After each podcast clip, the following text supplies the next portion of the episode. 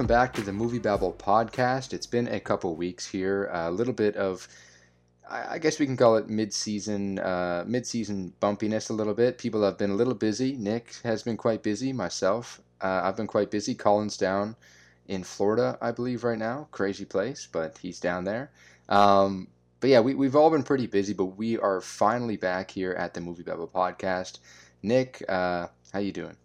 Contrary to popular belief, I have a life, and sometimes that uh, takes precedent over this pod. But we are back. It's good to be back. I missed you. Yeah, I missed you too. It's it is good to be back. We got so much to talk about. I think, yeah, we, we were away for a couple weeks, and that kind of makes for a pretty epic episode here. So I think we're gonna really uh, jump through a lot of different topics. Uh, first and foremost, we have an interesting last couple weeks with the box office. So we had two weeks ago Black Widow come out and open up modestly $80 million. I mean, it's pretty great given uh, what we're what we're experiencing. Uh, 78 million overseas, no China opening. That's that's a big note. And you know, some people were underwhelmed, but then Disney throws out there 60 million on Disney Plus, right? So that's Disney kind of. I mean, does that make you think maybe Cruella, maybe Raya, maybe Mulan, maybe they didn't have quite the same numbers on Disney Plus that Black Widow did, or maybe they needed a save face in a way because after such a strong Friday for Black Widow uh, two weeks ago, it kind of dropped off on the Saturday Sunday. People were starting to think, oh, this thing could open up to 100 million, but it ended up opening to 80. Either way, this movie is making money, whether it's through Disney Plus Premier Access or at the theaters worldwide but it is uh, definitely something to think about, and I doubt we're going to see Disney Plus numbers again unless it's a way to change the narrative. Oh, definitely. I, I feel like we're in. We like to talk about box office, obviously, as we, we always started this podcast, but like, I th- I have no idea at this point, you know, because I feel like with something uh, with some company like Disney, it's it's turned more into a narrative spin, as you mentioned there, instead of actual numbers. It it's kind of more in the line of how can we make our company sound good for shareholders? It seems like it's the focus has shifted more towards stock price in the sense rather than throwing in box office numbers to the mix. You know, so when you see something like Black Widow, uh, like those those all those numbers sound pretty good, I guess, and then you add the extra sixty million in there. What does it all mean? I, I guess it was. I guess that's doing okay. You know, um, I I appreciate these th- like these movies like like Escape Room Two, where Sony has no streaming service, and I can look at the number and say, okay, it's doing this. You know, uh, with Black Widow, Black Widow, it, it just gets it gets it gets really hairy. But uh, yeah, you don't love to see that seventy percent ish drop that had this past weekend in its second week, but um, I think it is it's it is doing good numbers on Disney Plus too. So I I don't know. what do you think? Yeah, I'm still of the mindset I've kind of taken this this this uh, thought on that. Yeah, seventy percent was a pretty big drop here for Black Widow in its second weekend. I think it's going to have good legs throughout the summer. I think what we've seen with a lot of these movies that have come out this summer, big first weekend, big second weekend drop, great legs after that. We've seen it with A Quiet Place 2. We've seen it with F9 now, which dropped big, now has pretty good legs. Um, I think we'll see that with Black Widow. But yeah, that's a big drop. I'm of the mindset that if you're going to get this on Disney Plus, it's going to be at the beginning.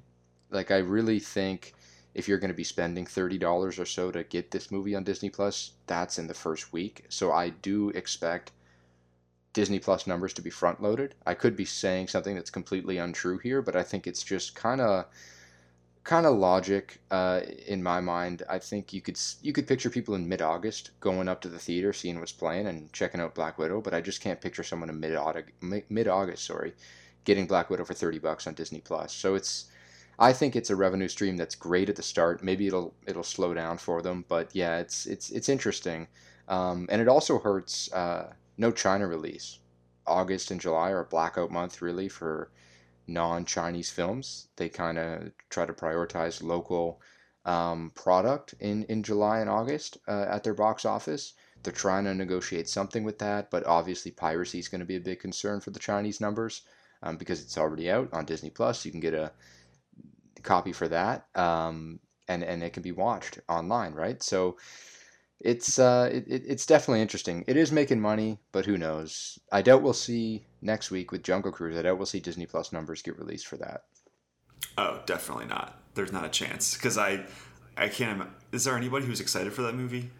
Like anywhere? It's, I don't know. It's my guess is they're going to try to keep all the numbers that under wraps, or if it's cataclysm, cataclysmically bad, then they'll try to release some kind of numbers. But I think this was just a kind of more of a one-off thing with Black Widow because you know because they have we'll talk about Loki in a little bit where they have their TV stuff going on that, that's been really successful so it's kind of been this whole conversation of is the MCU kind of moving towards streaming or is it staying in theaters and uh, I think and plus this Black Widow has just been a, we've been talking about this movie for what three four years I feel like people have wanted this movie since she first showed up in Iron Man 2 so this has been in the consciousness for a while and I feel like they're trying to just put as the good spin on it whenever they can. So I feel like that's part of it. It's all of a, it's all spin game now. Everyone's finding their own slants, I guess.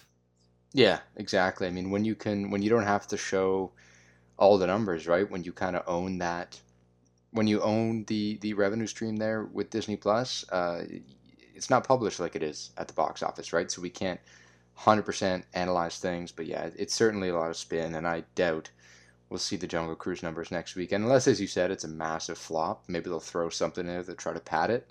But we'll see. Uh, speaking of that, though, Loki, um, we both watched it, uh, and we both haven't seen Black Widow. Interesting, but we we will maybe. I will. I don't know about you. eh, sure, why not? I'll get to it eventually because I have to for the discourse, I guess. Yeah, I, I got to see it for Florence Pugh because I've seen. Uh, I didn't see Lady Macbeth in theaters, but I saw I saw Fighting with My Family, Midsommar, and Little Women. So I'm on a streak. So I got to see this. Got to keep going with the Florence Pugh train. Isn't she in a like a terrible Netflix horror movie too? It's, it's like a really generic title. It's called like Malevolent or something like that. It's one of those. Yeah, I'm I, not sure. It was one of those. It was kind of like the uh, the Jennifer Lawrence horror movie. What was that one called? Do you remember that is one? The Winters, or is this the End of the Street? Something? Yeah, something it was that one, which was filmed years before, and then she became popular, then the studio released it. It was kind of one of those situations with Florence Pugh. Anyway, sidetracked. Um, yeah, I love Florence Pugh. I'll probably see it eventually just for her. But uh, yeah, Loki is far more my jam when it comes to the MCU. Um, like, I guess just opening thoughts here. I thought this thing was cool. And I'm at the point now where I feel like I'm so saturated with MCU stuff. I it's kind of at the point where I'm so far into it can I actually leave? Can I jump off the train at this point? But I really want to, but then you feel kind of left out. It's a whole weird thing in my head.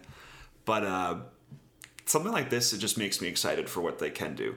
Because um, I feel like we'll talk spoilers in a second, but um, this this thing ends, and it's one of the few times recently that I've watched something in the MCU where this is this is where I came to the conclusion of this was a really cool thing I really enjoyed this self-contained story, and I cannot wait to see what happens next. Uh, so hmm. yeah, what did you think? Yeah, I quite enjoyed it. I mean, I'm someone who I'm starting to kind of develop that same mindset you have, where I'm not as thrilled or excited to see uh, MCU stuff. Like, I'm just not. I mean, I mean, uh, I do say that, but I think there might just be a lull right now. Like, I am pretty excited for Eternals when that drops. I think there's a lot of uh, intrigue there. Even Shang-Chi, I'm pretty excited for, but I just haven't felt it like I did a couple years ago. Um, I think Endgame just felt like a good capper for me personally. That there, I don't know what else they could do. Uh, I enjoyed WandaVision. I did. I skipped out on Falcon and the Winter Soldier. I'll maybe watch it at some point, probably, but I just didn't kind of get around to watching that. But I did watch Loki because I mean, the buzz was fantastic, and it was it was certainly interesting. And finally, one of the uh, iconic characters in this franchise gets gets kind of put under the spotlight, and I did enjoy it quite a bit. Um, I, I like the beginning and end of the season. I think the middle was a little bit uh, not as good for me, but I did love the way this thing opened and the way this thing closed. And I am looking forward to season two as well. Um, who was a standout for you throughout these six episodes? Uh, well, other than Hiddleston, who I thought was tremendous, kind of. I always liked Loki, but I feel like this is by far the most time we spent with him. So he's re- he really got a chance to shine. I thought he was terrific. But so- Sophia Di Martino as Sylvie is awesome. I've never seen her before. I thought she was so good in this, and she was toe to toe with Hiddleston, all the other characters. I, I, I have no idea where she came from. I'm looking forward to kind of going back through the rest of her filmography and seeing her because I thought she was like pretty like low key at Revelation in this. Yeah, low key, low key revelation. Yeah. and also, I mean, I guess we'll talk about it, but Jonathan Majors as uh, Kang, I guess was they're called. I mean, he's he who remains right here, but he's he's gonna be Kang, right? That's kind of that's his name. Um, he's cool. Like he's just chewing the scenery so hard in this in this last episode where it, he, I feel like he's one of the few actors that made a really strong choice in the MCU because everyone it's been talked about so much, but everyone's just quip after quip, and they're all kind of versions of the same character in a sense, with slight variations here and there. And I think Loki is one of them too. But Jonathan Majors just came out like a cannonball and just went out went out here and tried something, and I thought it worked really well because it was kind of funny, but also eerie and creepy and ominous, and it kind of like portends to what's coming next. And we get we get that massive cliffhanger at the end of this the episode where it's his massive statue at the TVA, and who knows what timeline we're in at this point. Uh, he's just cool. I and he's ever since the last Black Man in San Francisco, he's been one of my favorite actors working. So the fact that he's in, it's kind of like the I think the Godfather three meme. Like I thought I was out, and then they just pulled me right back in. You know, it's just it's just every time I'm really looking forward to like this is the time I'll finally leave the MCU and just kind of call it quits. But then they do shit like this, and they bring people in I really like. So I yeah. don't know. They're just really good at casting. That's probably that's the reason I'll probably end up watching Black Widow too. Like you mentioned, like I gotta I gotta see Florence Pugh. She's one of the best actresses working. So I don't know. Keep yeah, me, keep Majors, reeling me back having, in. yeah, Jonathan Majors is having quite a moment, right? I mean, we saw him in Da 5 Bloods last year. He's got Creed three coming up. Um, he's in uh, Nat Love's Western, The Harder They Fall, which I'm very excited for. Um, and then they already got him here for Ant Man and the Wasp, uh, the third film there, which I don't know who's quite excited for that, but maybe him in that will uh, will elevate some some worries for that uh, film. But yeah, I mean his his it was pretty much his episode, the finale. He was the he was the guy, he was the lead, he was the focus of that last episode really, and he owned it. And it was very unique to see a sixth episode and a finale of a, a Marvel show where it wasn't all um, explosions. It wasn't yes. all. Uh, it Absolutely. wasn't all. You know, through the over the top action, right? It's just it's something that we really haven't seen in an MCU movie or, or property.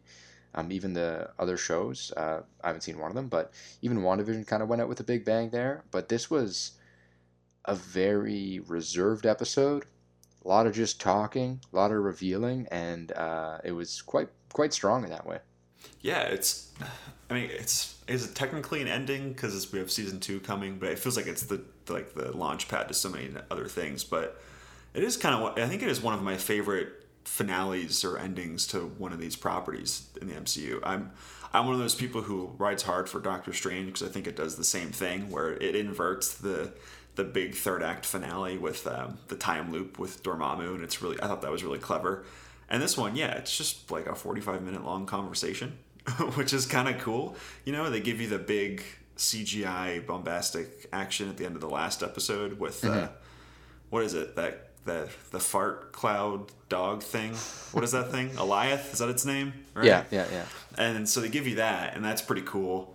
And there's all this teamwork going on, and Richard E. Grant's just living, he's just being his best self, you know, uh, doing great stuff. And you have that, and then yeah, it's just this crazy. I don't want to call it some morality play, but that's kind of what they're going for, you know, right? Where it's it's all based on these decisions based on like this very weird this guy could be lying he could be telling the truth kind of thing. It's this very it's very odd this the entire finale and it keeps you on edge. And it's it's i thought it was great. It was really good. And I'm kind of I think I'm a little different from you where I thought it just got better and better as the season went on. I was not a huge fan of the of the uh, opening episode. I thought it was quite bad actually, because um, from the first episode it seemed like they were going to focus on just the timeline of the MCU that we've seen so far and play around with that more, and I was just not interested in that at all. But then it, uh, it changed so quickly from that moving forward that uh, it just got weirder and weirder, and then it led to that finale, which was really cool. Um, so it just kept. it wasn't subverting my expectations the whole time, but it kept uh, changing what it wanted to be in a way that kind of cohered with what came before. I thought it was I thought it was really expertly done by um I think it was Kate Herron who directed all these episodes. I thought she did a fantastic job. Yeah, she did for sure. Good point with that first episode because I felt the same way for aspects of it. I think half the episode was kind of a greatest hits, and half the episode was kind of an intro to the show. And I liked the new stuff more. I thought a lot of the throwback parts of the episode were kind of like, yeah, fine, kind of cool. But I agree. I agree with that take on that first episode, um, despite me liking one and two uh, in this series quite a bit. But yeah, you know what? That first episode, I think it's a way to draw in casuals and just kind of normal MCU fans. It seemed like throw them some Yeah, of the probably. old Yeah. highlights to get them into this, and then that that's what it kind of felt like to me. But yeah, so um, I think that's that's it for Loki. But um, I am excited f- to, to see where they go from here because I mean possibilities are endless now with uh, with uh, Kang. Yeah, it's literally endless, right? Because they can kind of do whatever they want, which could either be unbelievably frustrating or kind of cool. I'm really curious to see how that works because it's it is one of those devices where anything can be anything now. So it's okay. What does that really mean, and how are you going to render that? And uh, who knows? I think it's a really interesting point. It's a really interesting inflection point because I think this could either lead to so many cool, cool new possibilities for the MCU, or it could just you could just be running up against a brick wall for whatever films or series come next. I mean, it really mm-hmm. it really seems like it's all coming down to Doctor Strange two. It seems like that's going to be the big thing that kind of leads, probably picks up where this picked off or or just kind of left off. So. It seems like they're putting all the eggs in that basket. So uh, I don't know. Sam Raimi hasn't directed a movie since what? Oz the Great and Powerful, right? Was that his last movie? That was 2012, I think. So Yeah. um, I feel there. I feel like there's just so much riding on that. So I'm really curious to see where that um, takes us. Yeah. Um, yeah. Well, this year definitely the shows are dominating. We'll get back to next year the cinematic kind of takeover of Marvel. I think they have four films coming out in 2022. So Oh, it's Jesus. it's back to a uh, all all in your face Marvel. I feel like I regret. think- I feel like I regret my uh, applause for the series now. I have to watch so many MCU things next year. Holy shit! I think is the Marvels next year. I believe. I think the Marvels. Yeah. I think you have, um, you have the next Thor film. You got the next Doctor Strange film, and you is the is is Wakanda, uh, coming out. Wakanda Black Forever. Yeah, I wonder if that's the next year after that. I think like the I'm- Hawkeye I'm show sure. is the Hawkeye show is next year or is it this year? I, ca- I don't even know. I think it's in the fall. Okay. Yeah. Well, tune in They're doing next stuff. time for our Hawkeye breakdown. They're doing stuff. Um, but yeah, so that's Loki. That's the MCU for now. Um, let's jump into another one here Space Jam 2, A New Legacy. Um, one of the weirdest mental gymnastics ever in terms of box office uh, analysis for this movie because somehow a movie that has a budget of $150 million has a heroic opening at $31 million. Like, it's, it's not, this is not usual, right? I mean, this was a movie that probably was expected to do pretty big, but then in the weeks leading up to it, this thing got dunked on, no pun intended, by critics. Um, this thing including got me just in a second. This thing got torn to shreds, and those box office estimates got depleted down to 20, 20 million for the opening weekend. So, yeah, it opening up at 31 million was a win. It was technically a win, and it's the first, like, real. I mean, Black Widow's a family movie for sure, and F9 to an extent. I mean, F9 family, yes. Of they go hand in hand. The ultimate family movie. What are you talking But, about? but Warner Bros. is playing this as the biggest family opening in the pandemic era. That's what they've been saying, which it's misleading, but to an extent, they have they, they can say that a little bit. And thirty-one million dollars, despite this thing being on HBO Max, um, free of extra charge with your subscription, is pretty dang good. Um, it is massively budgeted, but I'm sure they're going to get a lot of money back with the advertisements and uh, merchandise. I know I've tried the uh, Space Jam McFlurry personally, and it was pretty good. So they've got a lot of stuff working for them elsewhere, despite just the box office. Um, this is another one that needs China, though. I think the NBA is very popular in China. They don't have a release date for this yet in China. Um, they need to get working on that uh, if they do want to be financially viable. But yeah, I haven't seen it yet. I'm gonna throw it over to you for uh, for the uh, kind of the, uh, the the the woodcutter over there. Yeah, big day for you with the Space Jam McFlurry. I'm really proud of you. oh, it is so good. I recommend it. oh my god. Uh, well, yeah, the the movie itself is uh, is not. Uh, it's it's quite bad. Uh, it's one of those really bad movies that you watch and you kind of feel like you're you're floating above your body. You know, it feels like a fever dream because there's so much random shit going on in it. Um, by the way, amazing spin by Warner Brothers to call this the number one family movie since the pandemic. That just feels like an ultimate. This movie is way over budget, and we need to salvage this somehow. To me, but anyway, the movie itself is just atrocious. It's leading contender for my worst worst movie of the year. It's so bad. I can't even like. I just finished it right before we got on here, and I'm still kind of I'm like at a loss for words when I watch it because there's just it's one of those. It's just there's so much wrong that you don't even know where to begin because it's it's basically they took the idea of Space Jam, which was let's be honest, the first Space Jam's horrible, right? We both agree. Or now, do you like the first Space Jam? Uh, it's not good, but like I could throw it on and have fun. but it's not fair good. enough. Fair enough. Well, I think it's terrible. Anyway, um, so they go with that, and for some reason, every Warner Brothers, Warner Animation Group movie, they try to make everything into a weird connected universe of all of their properties. Like I was looking through, um, like Warner their entire slate of movies, and six of the nine movies that Warner Animation Group has been involved in, they've tried to create some crazy multi-platform, multi-product uh, like movie. Got a question. Yeah. Did they utter the words HBO Max in this movie? Uh, they might have. I think they, they definitely said HBO. I mean, they throw they were throwing Game of Thrones at you for so many. There's a Game of Thrones server world in this movie, uh, which is a thing. Yeah, it's just it's awful. Uh, but yeah, like I don't know what the their plan is with like why they think this is a good idea. Because I mean, you have the two Lego movies, which are different because they brought in um, Lord and Miller to kind of helm those, and those are they use kind of the commercialism as a, the point of the movie, right? But it seems like Warner Brothers was like, "That sounds great. Go ahead. We want all of our things to connect."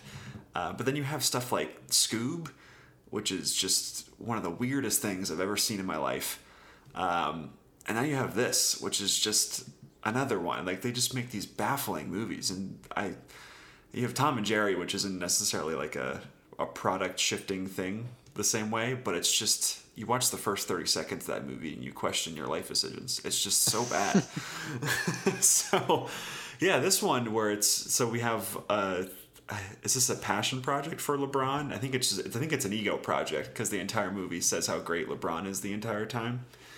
You know? And so they get sucked into the Warner Brothers server and they hop around to all these different server worlds. Yeah, you're you, this is an audio medium, but you were you were scratching your head in disgust there.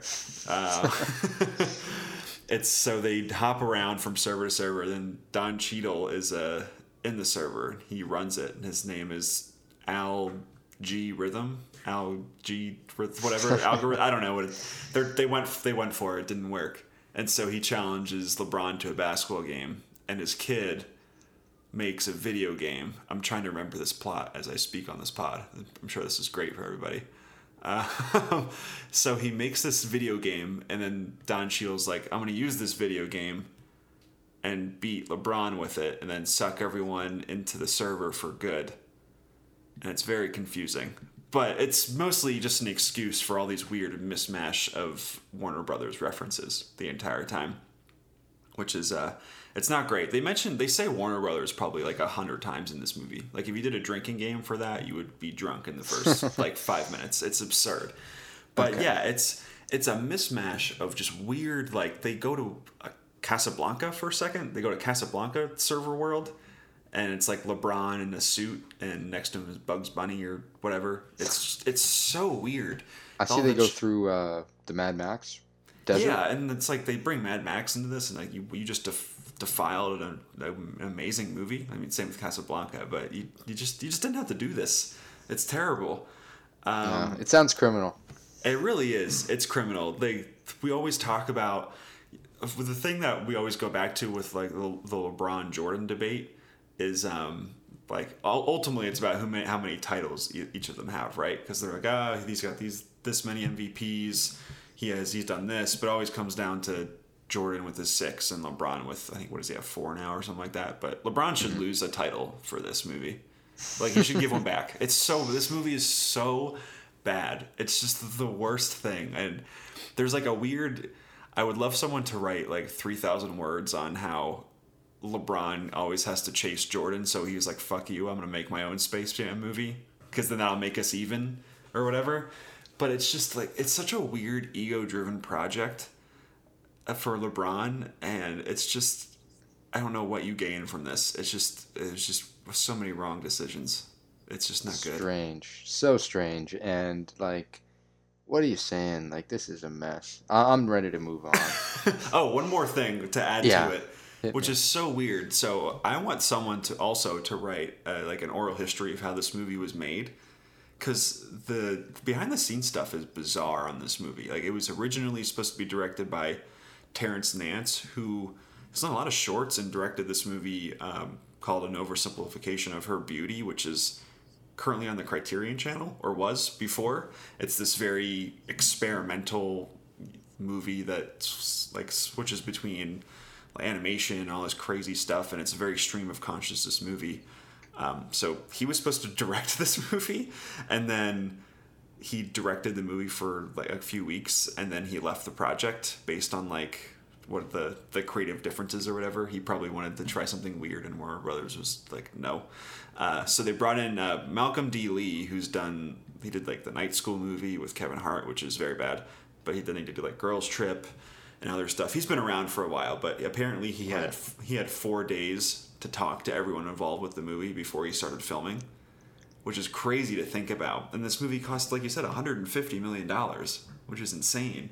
And apparently, LeBron was dealing with an injury, like leading up that he like suffered playing, you know. So he was like hurt, and it was apparently a mess. So uh, it led to this, and it's just it's just so bad. There's references to like um, like the Devils, which is a very bizarre movie to um, place front and center. Like there's a there's a famous nun from that movie, and she's right on the sideline behind Don Cheadle the entire time uh, during the game. It's very bizarre, and she's standing next to one of the agents from The Matrix.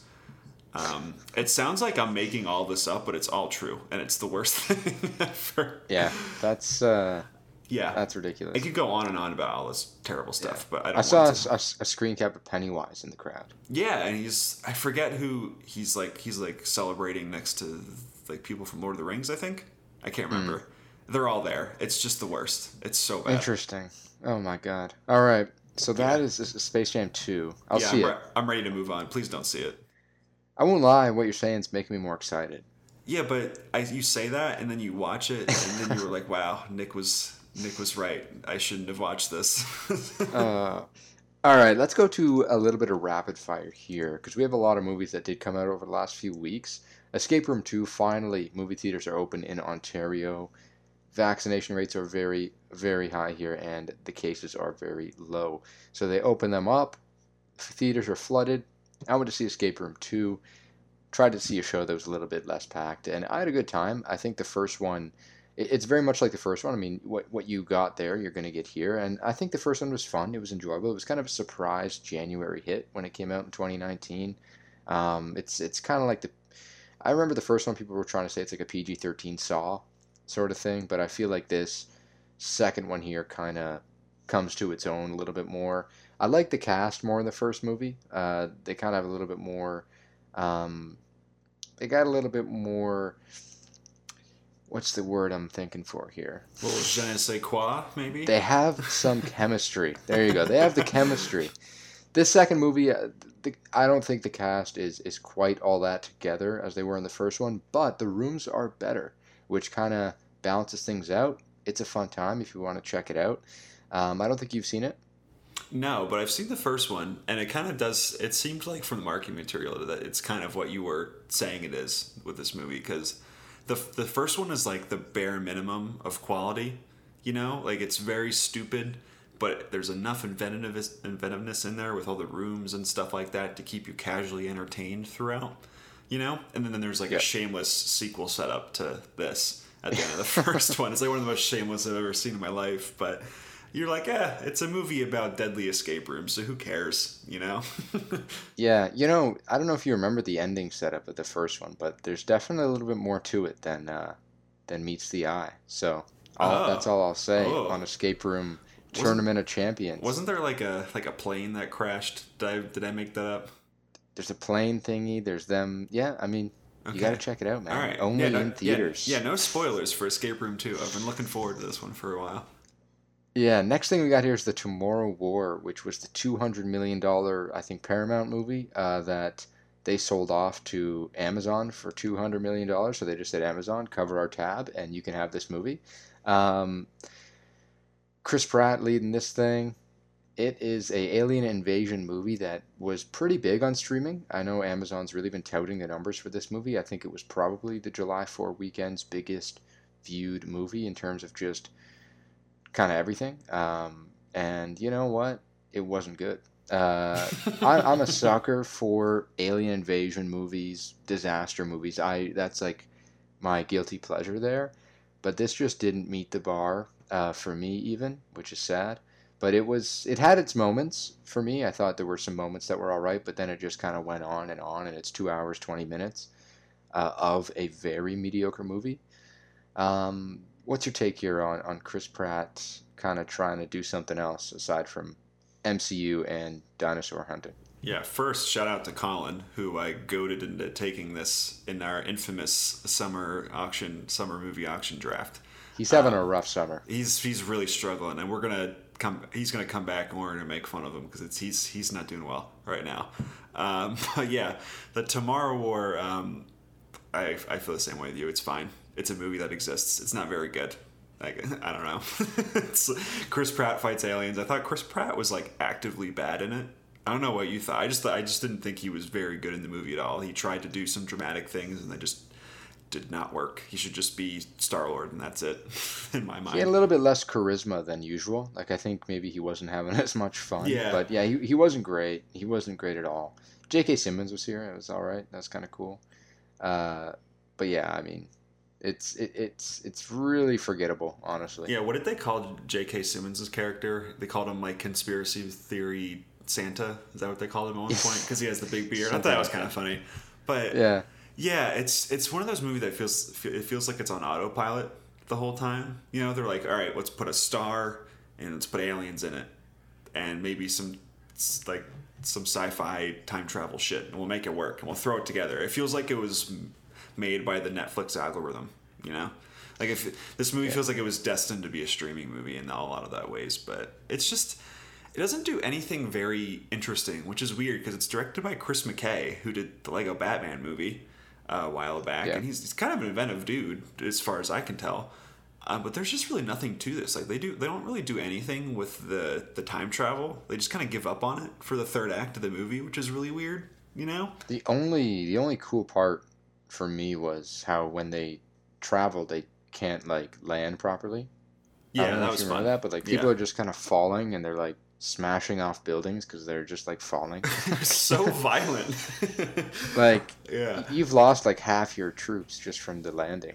it was like it was so w- weirdly violent for this PG-13 movie, you know? Like I couldn't help but laugh because it was so shocking because people are just falling from the sky and just splattering onto the ground. it, Yeah. was, it was such a weird choice, you know? It's like the one thing where it made me actually like pay attention in the entire Yeah. movie. So I was like, whoa, this should not be in this movie. This should be in some weird horror movie, you know? It's strange. Very bizarre.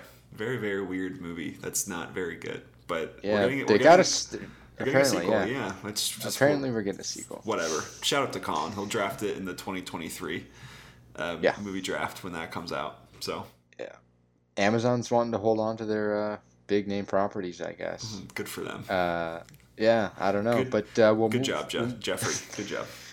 we'll move on to Gunpowder Milkshake here, which I think I like more than you. Uh, I didn't love it, but I did have a lot of fun with this movie. Um, big Karen Gillan stand, so like I, I, enjoyed it. I had a fun time with it. I think the cast is really fun. Uh, Netflix original. Um, Paul Giamatti popping up there was kind of cool. What was your take on this film? We, it's kind of just like what female badassery, right? You have, uh, you have this girl who's just got to go on like a quest take out some people. She reunites with some people, and they kill some people. great, great summation of the movie. Really good job by you. There you go. But it is one of those movies where it's kind of just like action movie ad libs, you know, because it's the underworld that's kind of has its weird like it has all its makeup and all its rules and whatnot. Um, and then it's they have to save the child from the bad people to save the day and also reunite with parent who left them all these years ago and also the dude who was nice the the famous actor who you, who was nice in the first 10 minutes turns out to be evil later on you know?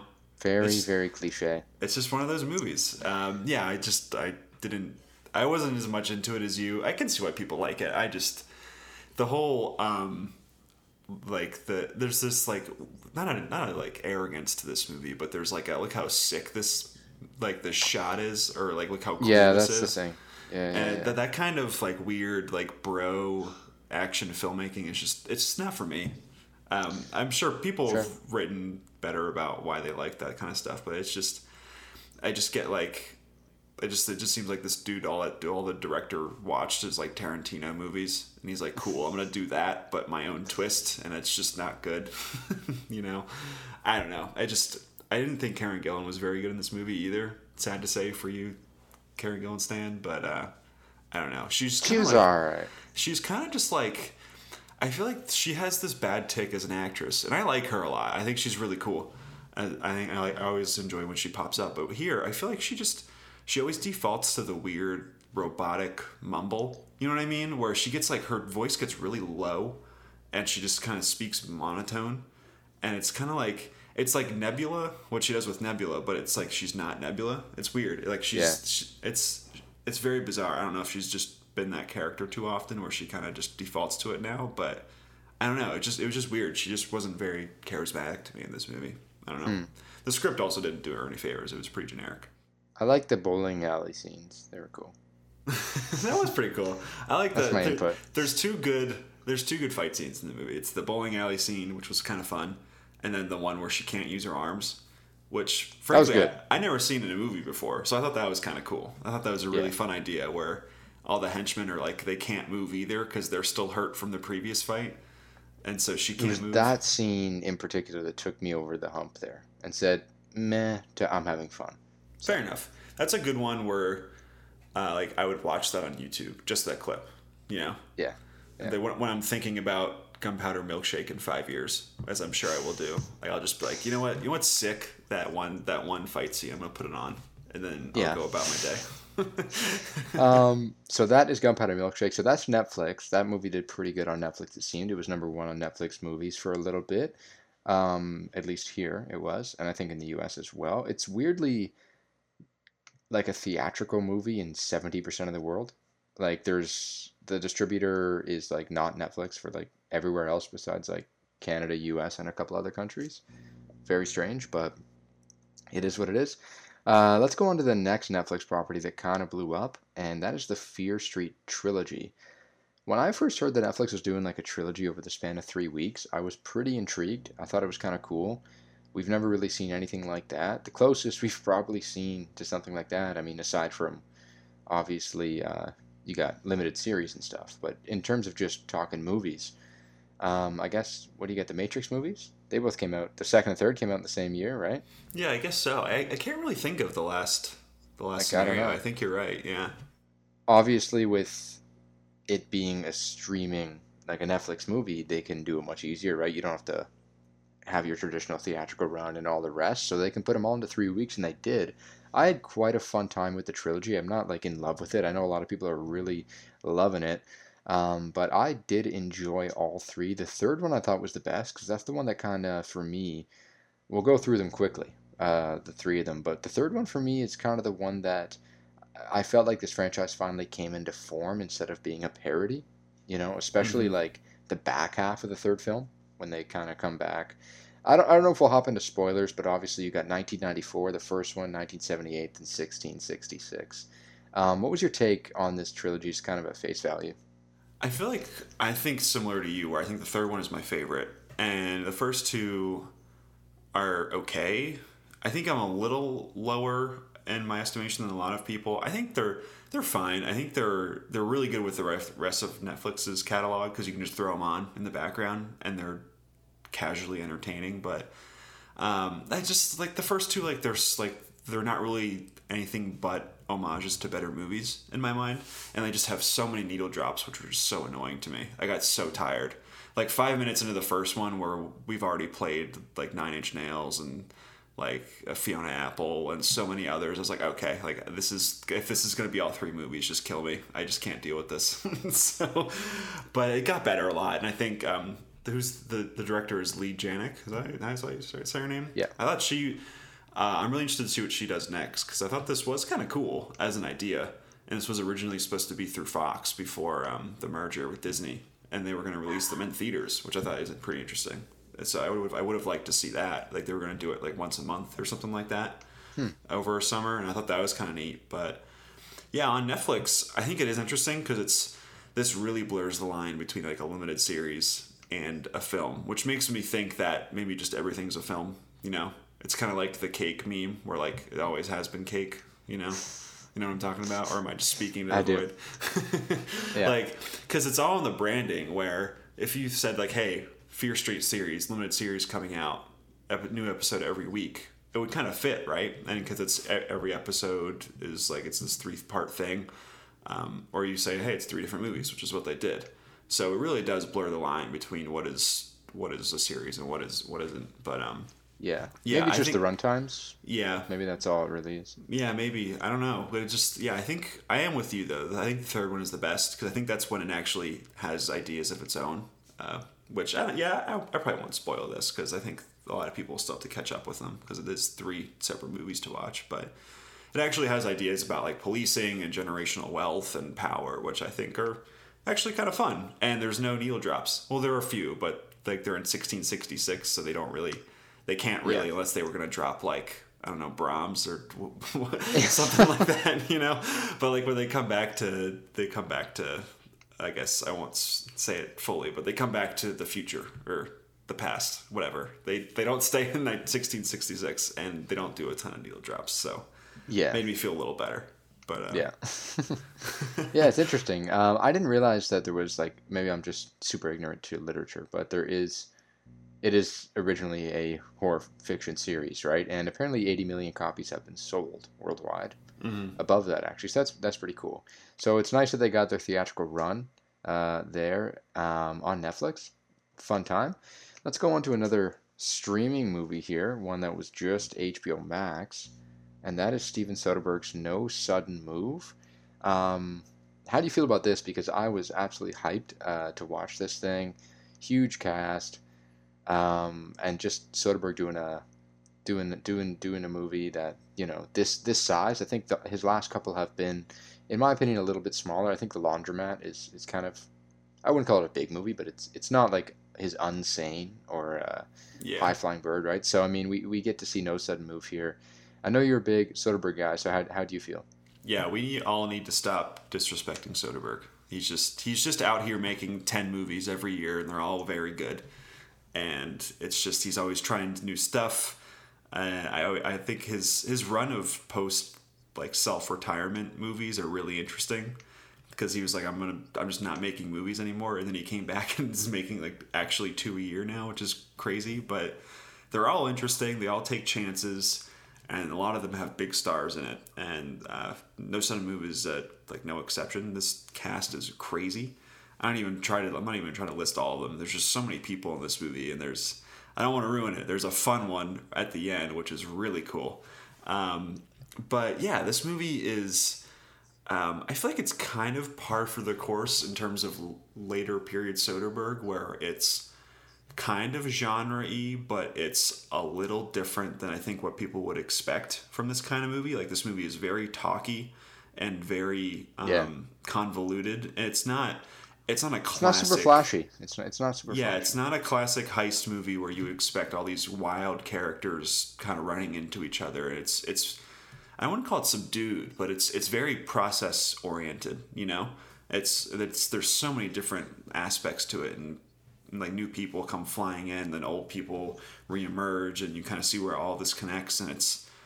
I don't want to say it's convoluted because I don't think it is. I think some other people have called it that, but um, I think it's really fascinating because if you follow the, basically, if you boil it down to if you follow the money and where the money goes and how it relates to each character involved in each scene, I think it creates like really fascinating stuff about like about race and um, just power dynamics and wealth. And this takes place takes place what in the fifties, right? In Yep. Detroit, they're in like with the big four automobile companies or whatever.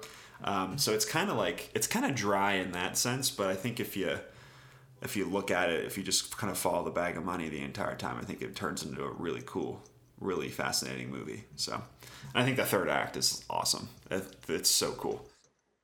Yeah, I mean this thing's a little deep too. I mean it's it's talking climate change. It's talking. Yeah, that too. Yeah, It kind of surprised me where this thing went. Uh, this film went. Uh, but it did go where it did, and I enjoyed it. I quite enjoyed it. I thought, um, as you said, that kind of uh, that that ending actor we won't say, but uh, that was cool. That was pretty cool. cool. I think Very, it's very it's, cool. it's one that we got that people have to have to check out on HBO Max, and I think it played in one theater in LA or something like that. Uh, so it it was pretty much a purely uh, HBO Max movie, and I'm pretty sure it did well. I think a lot of people did check this thing out. yeah. I'm curious to see what the general consensus is because this strikes me as a critics think it's pretty good, but then some random person tries to watch it on a Tuesday night after work and they think it's the worst movie ever. You know.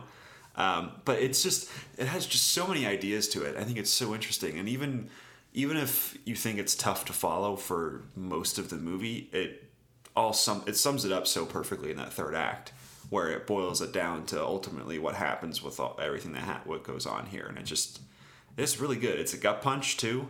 Um, it's kind of a downer at the end of it, but um, I think I thought it was I was widely entertained by it, and it's it does still have like some of those like classic thrills and kind of funny moments. And there's one point, there's one part that's already been memed to death where it's Benicio del Toro just putting the blanket over the over the lady.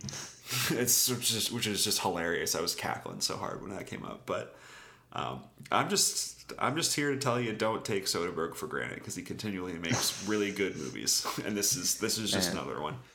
He just keeps neglecting his family year after year. He's just making movies every day. Like he, Pretty much. I, I have so so much respect for that guy because if you've ever have heard him talk, he basically is just like he's like where all these other titans are like you can't make movies anymore. He's just kind of like, well, this is kind of what I have to play with, and I'm gonna cut corners here and save all this money here, and I'm gonna shoot in really quick times and just let really good actors cook with like one or two scenes and move on. And he's just he's just figuring it out. I I admire him. He's just kind of seeing the lay of the land and just trying to make it work. And he just I think he consistently does. Yeah, certainly. Um, so at the end of that now, let's kind of check up on our uh, summer auction that we did a couple, actually May, a couple months back now. I was going to say a couple weeks. Yeah, that was in May. So that was our big summer draft. You, me, Colin, Jonathan. We got us two on here. Let's kind of do a little rundown. Um, I've got four of mine popped off already.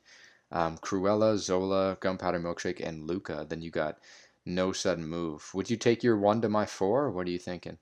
Hmm.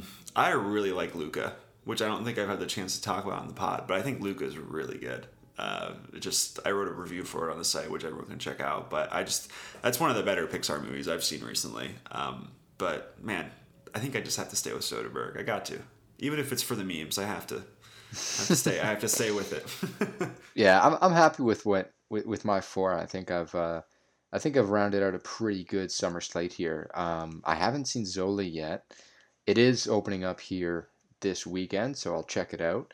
Um, but I mean, bottom line is, at least we're not calling, right? I think his movies have really taken some.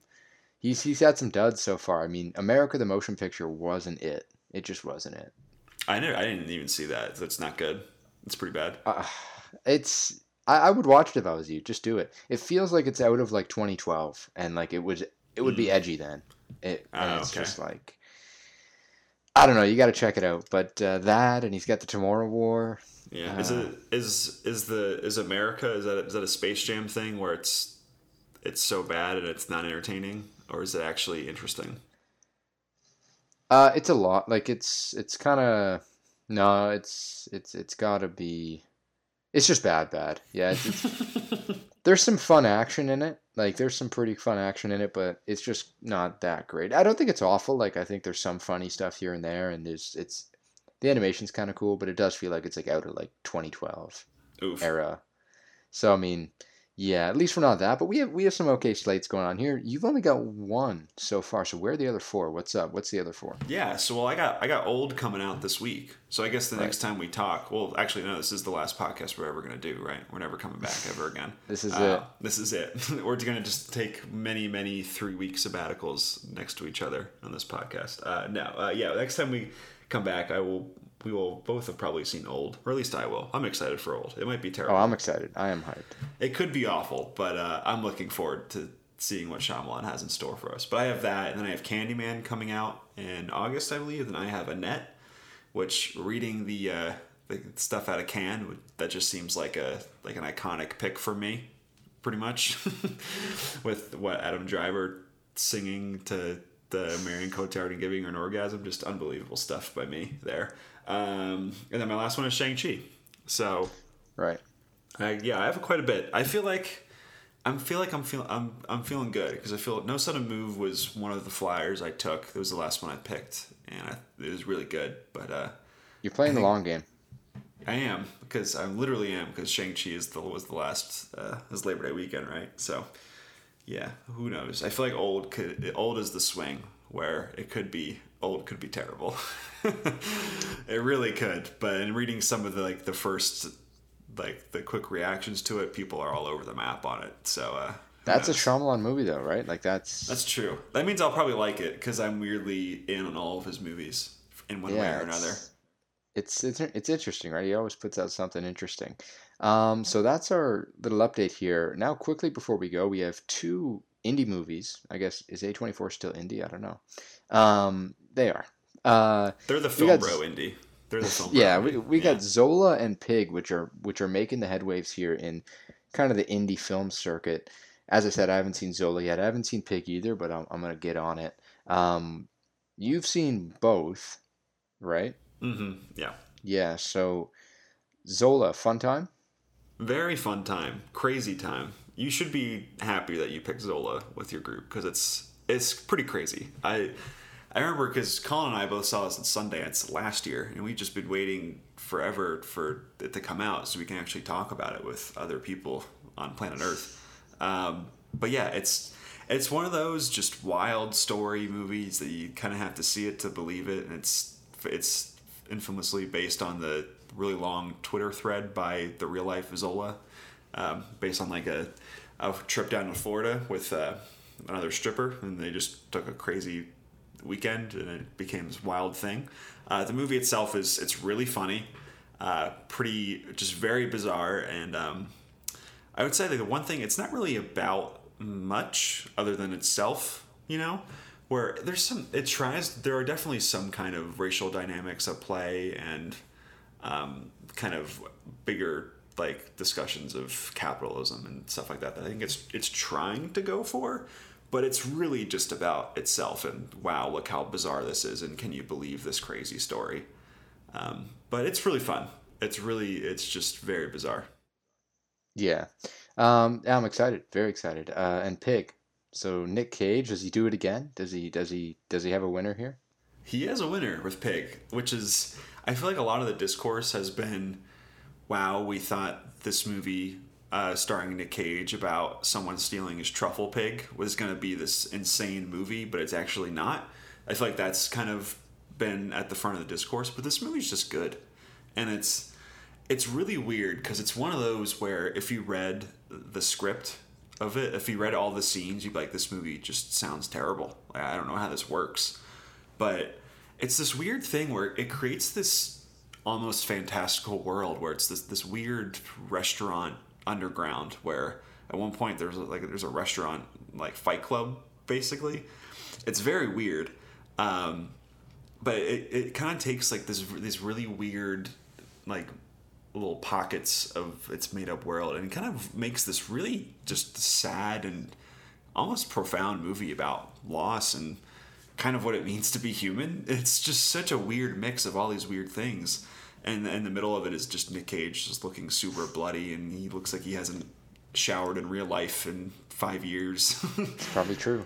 Yeah, maybe. It's you never know with Nick Cage these days, but uh, he it's just it's a really good movie. Um, it's kind of because in a lot of ways it's like you know how like the dog and John Wick represents his wife and all that stuff, and the pig in this one, there's some ties to like actual loss, but it's really it kind of takes on this idea of just general like loss or like lack of like meaning and purpose in life. So it really is it's this very fascinating blend of almost surreal like magical realism kind of stuff with with like a very grounded story. Um, I think it's really good, and there's some moments in that in there that might just like knock your socks off. It's pretty emotional, so yeah. it's really weird. It's just it's a fascinating kind of one of a kind movie. Um, it's mm-hmm. directed mm-hmm. by Michael Sarnoski. This is his first movie, and I'm really excited to see what he does next because this is just it's one of those where um, I don't think I've ever seen anything quite like it. you expect it to be um, so many different things simultaneously, and it kind of just undercuts all of that. It's pretty it's pretty weird, I'd, but I'd recommend it. I really like it a lot. Yeah, first first chance I get, I'll hop on that. I'm very excited for it. Uh, great to hear Nick Cage does have another winner in Pig. Um, yeah, really so good performance. Yeah, sorry, one last thing, but just really yeah. good performance by him. Uh, I I doubt he'll get Oscar buzz for it, but it's kind of one of his most understated performances of the last like two decades. He's really good at it. Yeah, so. for a guy who's who's become so known for his over the topness, I think this this is probably a good change of pace and a good subversion. Yeah, you just and it's even more than a subversion too, where he's just we sometimes forget that he's just a good actor. He's just really he really is because even when he's going over the top, like that shit's not easy. You know how many yeah. like how many actors do we see try to go crazy and it's just really bad? You know, like there is a skill to that too. He's just a really good actor for as bizarre of a human that he is, you know? Uh, he's just really talented. And this is kind of one of those movies where I hope people see it and they're like, oh, yeah, he's actually not totally a meme. Because I feel like yeah. even with like Mandy and all these other movies where people have seen it for like the memery of it all, where they're like, wow, Nick Cage is going to be insane in this movie. Um, and he's got more of those coming out because I've seen Prisoners of the Ghostland, and that's a very bizarre movie. But um, like people, I think wanted to laugh at him, but he's just always been good, even though he takes on these like Gonzo movies. He's just, he's a good actor. He's he's really good. Yeah. Respect to Nick Cage. Uh, so that's this week's episode. Great reunion. Great to have uh, this back. And we'll be back just normal next week. We got old. Can't wait. Snake Eyes. The trailers actually look pretty good. The GI Joe Henry Golding. Uh, well, we'll, we'll, we'll, see. we'll see. I don't think it's going to be great. I mean, it's another Colin uh, summer auction pick, right? So it's shaky, but even I, I can't lie. Even when he can't defend himself, but he keeps losing on this podcast. I can't lie. The trailers have been good. Like for just your mainstream Hollywood blockbuster, or I, I don't quite know if it's blockbuster level, but I, I like the trailers. I thought they're I think they're sleek. They're good. You got Samara Weaving in there too. I mean, I'm excited to just watch this because yeah. I've never seen a Ego GI movie. in there too. Who knows? Um, yeah, we'll see. Why not? It's interesting, but that'll be next weekend on the MovieBabble podcast. Um, as always, you check out our stuff everywhere it is YouTube, Facebook, Twitter, Instagram. We got everything. Uh, but then most important is moviebabble.com. Nick, have a wonderful day.